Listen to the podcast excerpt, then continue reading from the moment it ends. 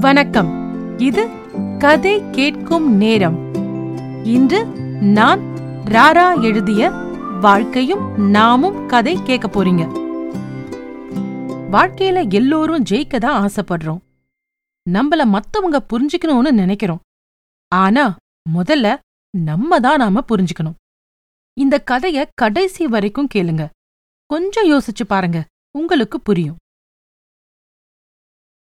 கதைய கேளுங்க.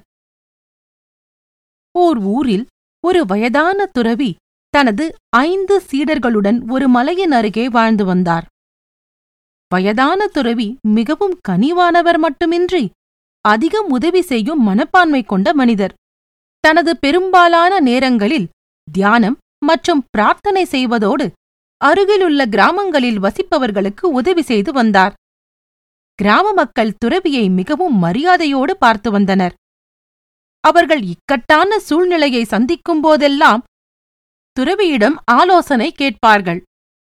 வயதான துறவியுடன் இருந்த அந்த ஐந்து சீடர்களும் தங்கள் குருவிடம் மிகுந்த மரியாதையுடனும் எதையும் அவருக்காக அர்ப்பணிக்கும் குணமும் கொண்டிருந்தனர். அவர்கள் எந்த விதமான கஷ்டங்களையும் ஏற்கத் தயாராக இருந்தனர். மேலும் தங்கள் குருவின் போதனையை செயல்படுத்தி அதிலிருந்தும் பல விஷயங்களை கற்றுக்கொண்டனர். வயதான துறவியும் ஐந்து சீடர்களும் நிம்மதியாக வாழ்ந்து வந்தனர். ஒருநாள் கிராமத் தலைவர் வயதான துறவியை சந்திக்க வந்தார். துறவியே என் மகன் சிகிச்சைக்கு அருகில் உள்ள அடர்ந்த காட்டில் வளரும் ஒரு அரிய மூலிகை தேவைப்படுகிறது. என் மகன் உயிரை எப்படி காப்பாற்றப் போகிறேன் என்று தெரியவில்லை. எனக்கு உதவுங்கள் என்று கிராமத் தலைவர் கெஞ்சினார். வயதான துறவி தனது சீடர்களை பார்த்தார். சீடர்கள் துறவி அவர்களை பார்த்து பேசுவதற்கு முன்பு உடனே எழுந்து காட்டிற்கு செல்ல ஆயுத்தமானார்கள். அவர்கள் புறப்படும்போது கிராமத் தலைவர் சொன்னார் துறவிகளே தயவு செய்து நில்லுங்கள். அந்த மூலிகை ஒரு அரக்கனால் பாதுகாக்கப்பட்டு வருகிறது. அந்த மூலிகையை பெறுவது ஆபத்தானது. உங்கள் உயிரை பணயம் வைக்க நான் விரும்பவில்லை. நீங்கள் போக வேண்டாம். அந்த கிராமத் தலைவருக்கு மகனை காப்பாற்ற வேண்டும் என்ற எண்ணம் மேலோங்கி இருந்தாலும் சீடர்கள் ஆபத்தில் மாட்டிக்கொள்ளக் கூடாது என்ற நல்ல எண்ணமும் இருந்தது. வயதான துறவி தனது சீடர்களிடம் திரும்பினார். நான் அங்கே போகிறேன். நீங்கள் இங்கேயே இருங்கள் என்றார். ஐந்து துறவிகளில் மூத்த சீடர் ஒருவர் பேச ஆரம்பித்தார். குருவே நாங்கள் அனைவரும் உங்களை நேசிக்கிறோம். உங்களை தனியே காட்டிற்குள் செல்ல நாங்கள் அனுமதிக்க மாட்டோம். கவலைப்பட வேண்டாம். அந்த அரக்கனை நாங்கள் சமாளிப்போம். மூலிகையை எடுத்துக்கொண்டு விரைவில் இங்கு வந்து சேருவோம் என்றார். சீடர்கள் தங்கள் குருவை சமாதானப்படுத்திவிட்டு காட்டை நோக்கி சென்றனர். அவர்கள் காட்டுக்குள் வெகு தூரம் சென்றும் ஒன்றையும் பார்க்க முடியவில்லை. சிறிது நேரத்தில் அவர்கள் சோர்வடைந்தார்கள். எனவே அனைவரும் ஓய்வெடுக்க முடிவு செய்து ஓரிடத்தை தேடினர். அப்போது தண்ணீர் தெறிக்கும் சத்தம் கேட்டது. அந்த சத்தம் வந்த திசையை நோக்கி நடந்தனர். அவர்கள் அந்த இடத்தை அடைந்தபோது ஒரு குளத்தில் ஒரு குட்டையான மற்றும் குண்டான அரக்கன் மகிழ்ச்சியுடன் விளையாடிக் கொண்டிருந்தான். அங்கு ஒரு அழகான தோட்டத்தைக் கண்டு அவர்கள் வியப்படைந்தனர். மூத்த துறவி சரியான இடத்திற்கு வந்துவிட்டோம் என்று நினைக்கிறேன். அவனிடம் சென்று பேசுவோம் என்றார். அவர்களில் இளைய துறவி அவரை தடுத்தார். இல்லை அவனுடன் பேசுவது ஆபத்தானது என்று நான் நினைக்கிறேன். மாறாக நாம் இங்கே ஒளிந்து கொண்டு வேறு எந்த வகையிலும் மூலிகையை பெற முடியுமா என்று பார்க்கலாம் என்று கூறினார். மூத்த துறவி மறுத்தார்.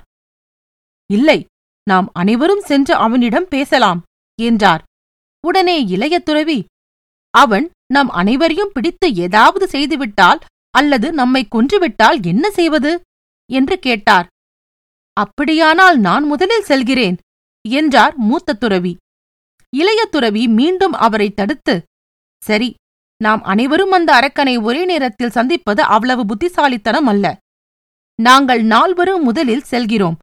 எங்களுக்கு ஏதாவது பிரச்சனை ஏற்பட்டால் எங்களை காப்பாற்ற நீங்கள் வாருங்கள் என்றார். மூத்த துறவி இது ஒரு நல்ல யோசனை என்று ஒப்புக்கொண்டு பின்னால் இருக்கும் ஒரு புதரில் ஒளிந்து கொண்டார். நான்கு துறவிகளும் அரக்கனிடம் சென்றனர். தண்ணீர் தெளித்து விளையாடிக் கொண்டிருந்த அரக்கன் நான்கு துறவிகள் தன்னை நோக்கி வருவதைக் கண்டான். சிறிது நேரம் அவர்களை பார்த்துவிட்டு மீண்டும் தண்ணீரில் விளையாட ஆரம்பித்தான். இளம் துறவி நாங்கள் ஒரு பையனை காப்பாற்ற இங்கு வந்துள்ளோம். எங்களுக்கு உதவுவீர்களா? அரக்கன் அலட்சியமாக புன்முறுவலை செய்துவிட்டு அவனது குட்டையான கால்களையும் பெரிய உடலையும் சிரமப்பட்டு நகர்த்தி மேலே நிற்க முயற்சித்தான். இது அவனுக்கு கடினமாக இருந்தது. பின்னர் குளத்தில் இருந்து வெளியே வந்து அந்த நான்கு துறவிகளையும் ஒவ்வொருவராக உன்னிப்பாக பார்த்துவிட்டு இளம் துறவியின் அருகில் போனான்.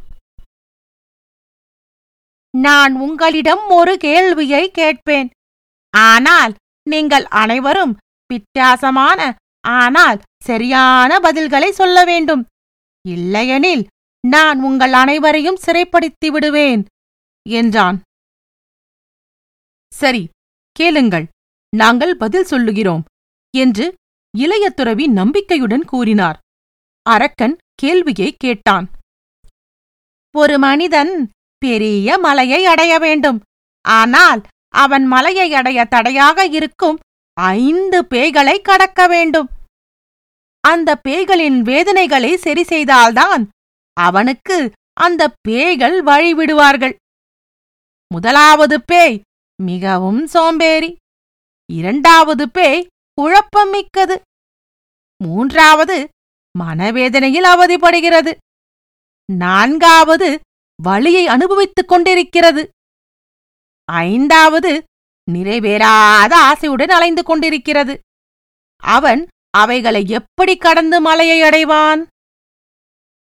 எனக்கு உங்களிடம் இருந்து வித்தியாசமான ஆனால் சரியான பதில் வேண்டும். துறவிகளில் மூத்த துறவி முன்னேறி சரியான இலக்குகள் அமைக்கவும் என்றார். இரண்டாவது துறவி தோல்வியைக் கண்டு பயப்படக்கூடாது என்றார். மூன்றாவது துறவி தவறு செய்யாதவர்களே இல்லை என்றார். நான்காவது துறவி சொன்னார் சுவைக்கக் கற்றுக்கொள்ளாதே அரக்கன் சிரித்துக்கொண்டே ஏன் இப்படி பேசுகிறீர்கள்? நான் வித்தியாசமான ஆனால் சரியான பதில்களை சொல்ல சொன்னேன். நீங்களோ ஏதேதோ நான்கு பதில்களை சொன்னதால் இனி உங்களில் யாரையும் பேசவிட மாட்டேன் என்று கூறி அவர்களை பிடித்து ஒரு குகைக்குள் சிறை வைத்தான்.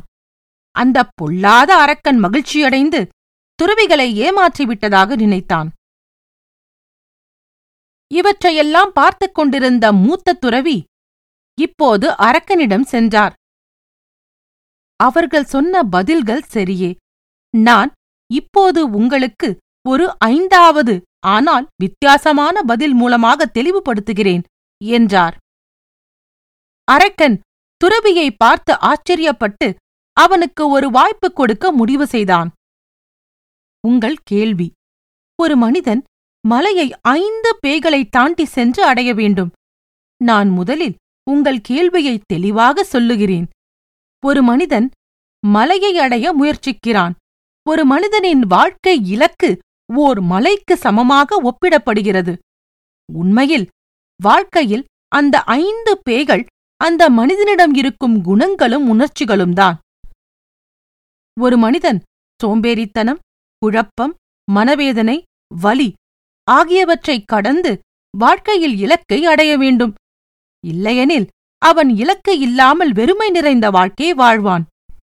அரக்கன் குறுக்கிட்டு மற்ற துறவிகளின் பதில்கள் எப்படி சரியாக இருந்தன என்று சொல்ல முடியுமா?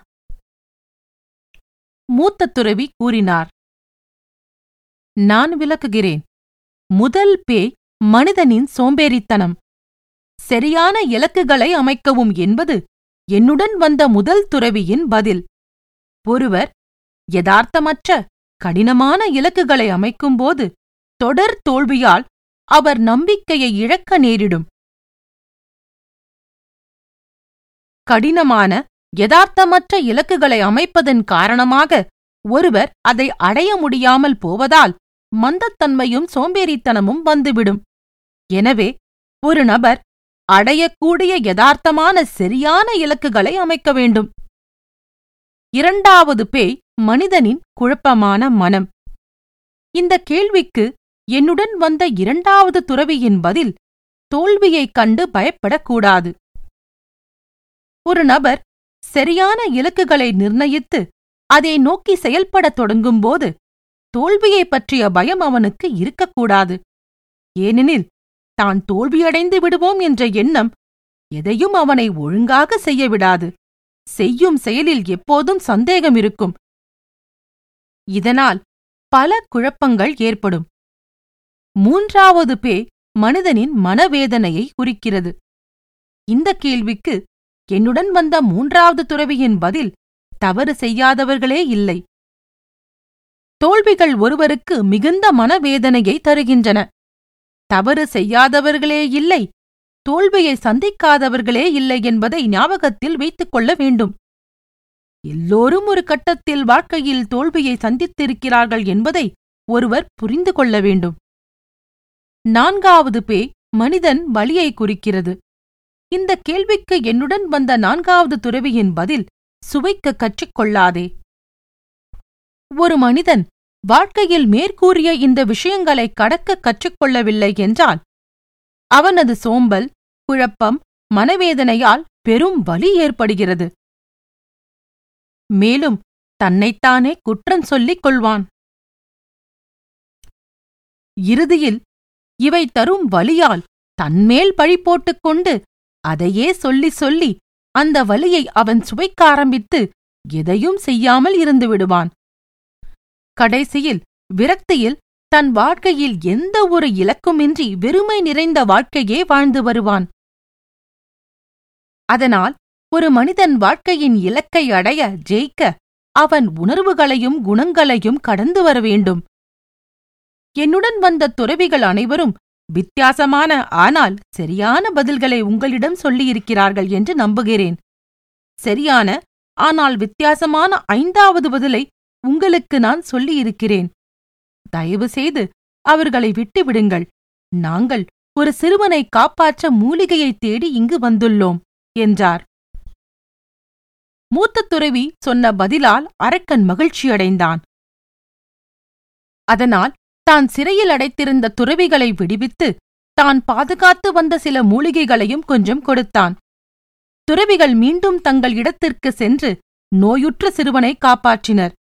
வயதான துறவியும் கிராம மக்களும் மகிழ்ச்சியடைந்தனர் துறவிகள் வழக்கம்போல் மக்களுக்கு சேவை செய்து வந்தார்கள். வாழ்க்கையும் நாமும் கதையை கேட்டதற்கு நன்றி. கதை எழுதியவர் ராரா. மீண்டும் இன்னொரு பகுதியில் உங்களை சந்திக்கிறேன். நன்றி ராரா.